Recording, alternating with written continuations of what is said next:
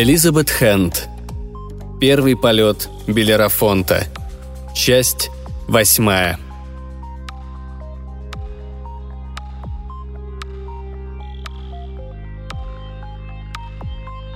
На берегу его встретил холодный моросящий дождь. Дул ветер.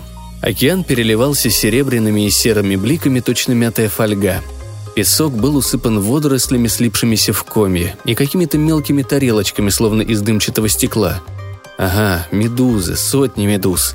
Робби подтолкнул одну ногой и зашагал по пляжу дальше. Дюна, которую выбрал Леонард, находилась с северной стороны острова, возвышалась над песком на добрых 15 футов – в этот момент до отлива оставалось несколько часов, но вода уже отступила примерно на 30 футов вглубь. Самое подходящее место для запуска педального самолета. Конечно, если ты мало разбираешься в аэродинамике. Робби тоже был небольшой спец, но не сомневался. Чтобы хоть какая-то подъемная сила сработала, надо забраться еще выше. Впрочем, одно дело – полноразмерный аппарат, и совсем другое – модель, которая умещается на двух ладонях.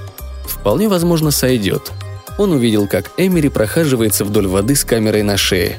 Остальных нигде не было видно. Только цепочка следов, уходящая к дюне.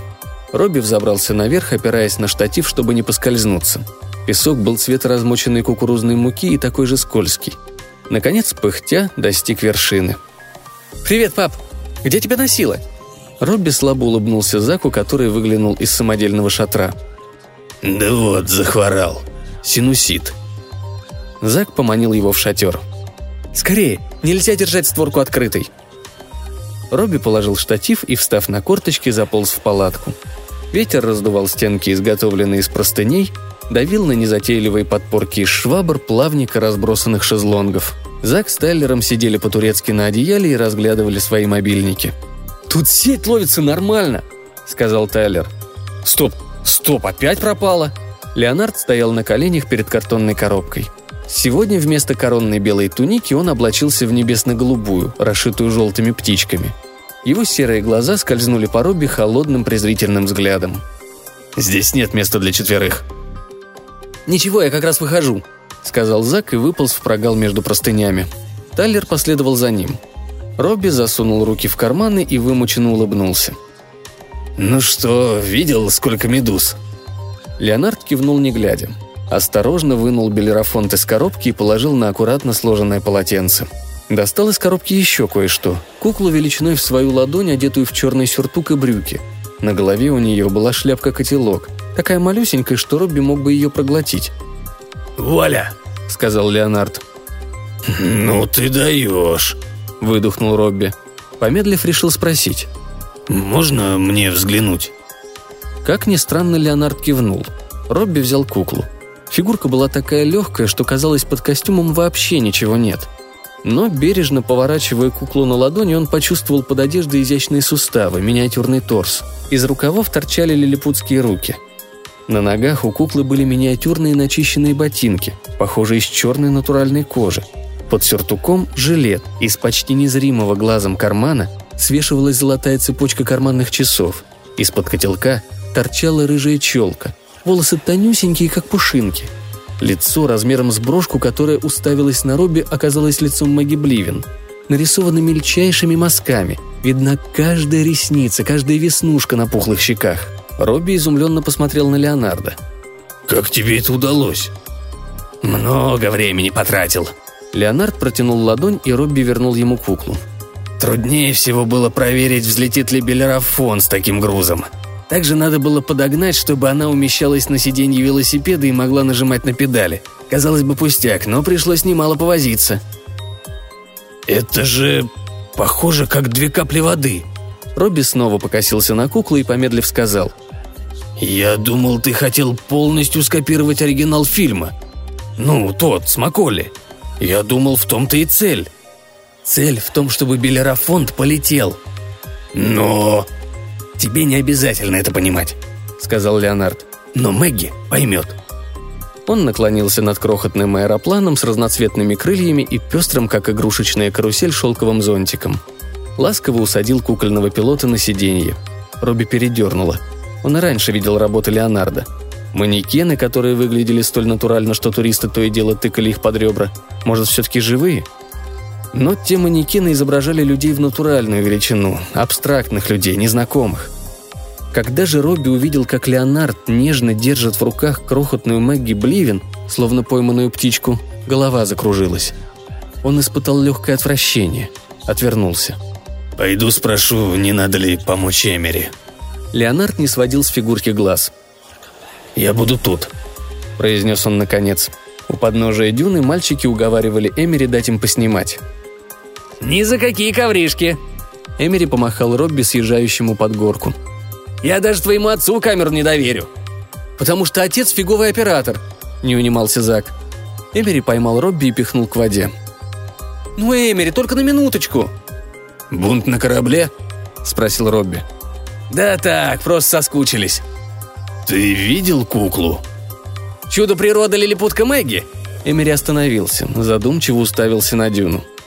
Сколько лет уже знаю Леонардо, но так и не могу понять, то ли он гений, то ли потенциальный маньяк. Тот факт, что он уйдет на пенсию в положенный срок, и пенсия у него будет немаленькая, поскольку он на госслужбе, указывает на его психическую нормальность, но эта кукла Мэгги просто Вуду, да и только. Эмери покачал головой и снова принялся вышагивать взад-вперед. Робби шагал рядом. Пинал горки сырого песка, с любопытством оглядывал небо. У воздуха был странный привкус – то ли озона, то ли раскаленного металла. Но гроза вряд ли будет, очень уж холодно. Темный гребень, нависавший над пальмами и дубами, походил скорее на стену тумана, чем на грозовые облака. «По крайней мере, ветер дует куда надо», — сказал Робби. «Ага», — кивнул Эмери. «Я уж думал, нам придется запускать модель с крыши». Через несколько минут сквозь шум ветра прорвался голос Леонардо. «Начнем! Всем собраться здесь!» Они сошлись у подножия дюны и уставились на него снизу вверх. Туника Леонардо казалась лазурной прорехой в зловещем темном небе. Между его ног стояла картонная коробка. Покосившись на нее, он продолжил. «Я обожду, пока не решу, что ветер подходящий. Тогда я крикну «пуск». Эмери, следи за мной и смотри, куда он полетит. Старайся изо всех сил. Зак и Тайлер, разойдитесь в разные стороны и будьте готовы поймать аэроплан, если он начнет падать. Ловить осторожно!» «А я?» – окликнул Робби. «Оставайся с Эмери. Вдруг ему понадобится помощь». «Помощь?» – удивился Робби. «Если я один не смогу выдворить Леонардо в психушку», – пробурчал Эмери шепотом. Ребята направились к воде. Тайлер достал мобильник, глянул на Зака, и тот достал свой. «Они что, СМС друг другу шлют?» – удивился Эмери. «Между ними 10 футов». «Готовы?» – спросил Леонард. «Готовы!» – откликнулись мальчики. Робби обернулся к Эмери. «А вы, капитан Марва?» Эмери ухмыльнулся, приподнял камеру. «Всегда готов!» На вершине дюны Леонард нагнулся за белерафонтом. Когда распрямился, пропеллеры стремительно завертелись. Полосатые роторы тоже вертелись. Леонард прижимал аэроплан к груди – его длинные белые косы едва не зацепились за зонтик. Налетел внезапный порыв ветра. Робби комок подступил к горлу, когда он увидел, что черная фигурка под фюзеляжем закачалась, точно безумный маятник. Леонард поскользнулся на песке, с трудом восстановил равновесие. «Ого-го!» – вздохнул Эмери. Ветер ослабел. Леонард распрямился, даже снизу было видно, как он побледнел. «Ты себя хорошо чувствуешь?» – прокричал Зак. «Хорошо!» – отозвался Леонард улыбнулся дрожащими губами, уставился на горизонт. Через минуту склонил голову на бок, словно прислушиваясь. Внезапно приосанился, высоко поднял белерафонт обеими руками. За его спиной пальмы хлестали листьями воздух. Ветер усиливался. «Пуск!» – заявил Леонард и разжал пальцы. Белерафонт точно бабочка поднялся в воздух. Невесомый зонтик надулся на ветру. Крылья веера вздымались и опадали – Элероны вибрировали, шестерни крутились. Раздался грохот, словно от поезда, несущегося по туннелю. Робби, разинув рот, смотрел, как Белерафон скользнул по воздуху над его головой. Пилот остервенело крутил педали. Аэроплан направлялся к морю. Робби изумился. Ребята с воплями побежали вдогонку. Эмери последовал за ними, прижавший щекой к видеокамере. Робби замыкал процессию. «Фантастика!» – кричал Эмери. «Нет, ты гляди, гляди, как фигачит!» Они остановились в нескольких ярдах от воды. Белерафон пропорхнул мимо на высоте вытянутой руки прямо над их макушками. У Робби задуманился взгляд, когда он провожал глазами этот сверкающий летучий водоворот, воплощенную детскую мечту о полете. Эмери с видеокамерой зашел в воду. Мальчики последовали за ним, брызгались, махали аэроплану. Сзади с вершины дюны разнесся звучный голос Леонардо. «Счастливого пути!» Робби молча созерцал горизонт. Белерафонт летел, распустив крылья, как паруса. Черный силуэт пилота выделялся на фоне неба. Тихий стрек от аэроплана теперь легко можно было спутать с голосами далеких птиц. Скоро исчезнет. Робби подошел к самой воде и вытянул шею, чтобы подольше видеть аппарат – Совершенно неожиданно из волн вырвался зеленый огонь и устремился к аэроплану. Точно метеор, только взлетающий вверх, а не падающий с неба. Изумрудное пламя переросло в ослепительное сияние и поглотило Белерафонт. Но Робби еще один миг видел летательный аппарат. Золотое колесо, вращающееся в ядре кометы. Тут вспышка исчезла, и Белерафонт вместе с ней. Робби ошалело всматривался в опустевшее небо. Время остановилось, растянулось до вечности – Наконец Робби почувствовал, что рядом с ним что-то, кто-то есть. Обернулся и увидел, что из воды выбирается Эмери. Весь мокрый, с плеча свисает бесполезная видеокамера. «Я ее уронил», — выдохнул Эмери. «Когда это самое, эта хрень даже ума не приложу. Когда она выскочила, я камеру уронил». Робби помог ему выбраться на песок. «Я это почувствовал», – дрожал Эмери, вцепившись в локоть Робби. Как быстрое течение, думал, меня вот-вот на глубину унесет. Робби отстранил его. «Зак!» – в панике закричал он. «Тайлер, Зак, где вы?» Эмери показал в сторону моря, и Робби их увидел. Они шагали к берегу высоко, как цапли, поднимая ноги и торжествующе вопили. «Что это было?» Леонард подбежал к Робби и ухватил его за плечи. «Ты видел?» Робби кивнул. Леонард обернулся к Эмери, вперил в него безумный взгляд. «Ты все заснял?» И Белерафонт, и вспышку, как в оригинале. То же самое. Ровно то же самое. Эмери подергал Робби за рукав. «Дай мне свитер. Может, удастся высушить камеру». Леонард тупо уставился на мокрую одежду Эмери, на воду, капающую с камеры. «О, нет!» Он закрыл лицо руками. «О, нет!» «Мы засняли!» – закричал Зак, протискиваясь между взрослыми. «Засняли, засняли!» За ним бежал Тайлер, размахивая своим мобильником. Смотрите!» Мужчины столпились вокруг них, а они наклоняли телефоны так и сяк, пока экраны не стали абсолютно черными. «Готово!» – сказал Тайлер. «Смотрите!» Робби прищурился, приложил ладонь козырьком к колбу. Вот оно. Яркая точка пересекает вскачь аморфное серое поле, разрастается, становится четко видна. Трепет крыльев, вращение шестеренок, раздутый ветром зонтик, пестрый как сто павлинов и сосредоточенный пилот в велосипедном седле. Стремительная беззвучная вспышка извергается из воды и в следующий миг исчезает. «А теперь смотрите мой!» – сказал Зак, и повторилась та же сцена в другом ракурсе. «18 секунд! У меня 20!» – сказал Тайлер. Робби опасливо покосился на море.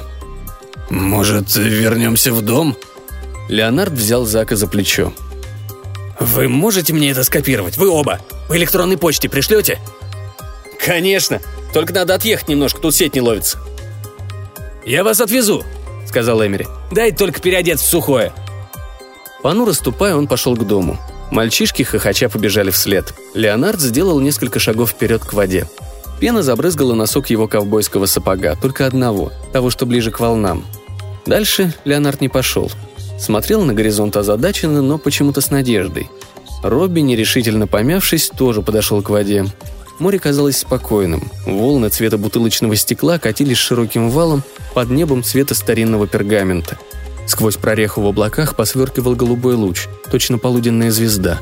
Робби молча уставился на луч. Выждав минутку, спросил. «Ты знал, что такое случится?»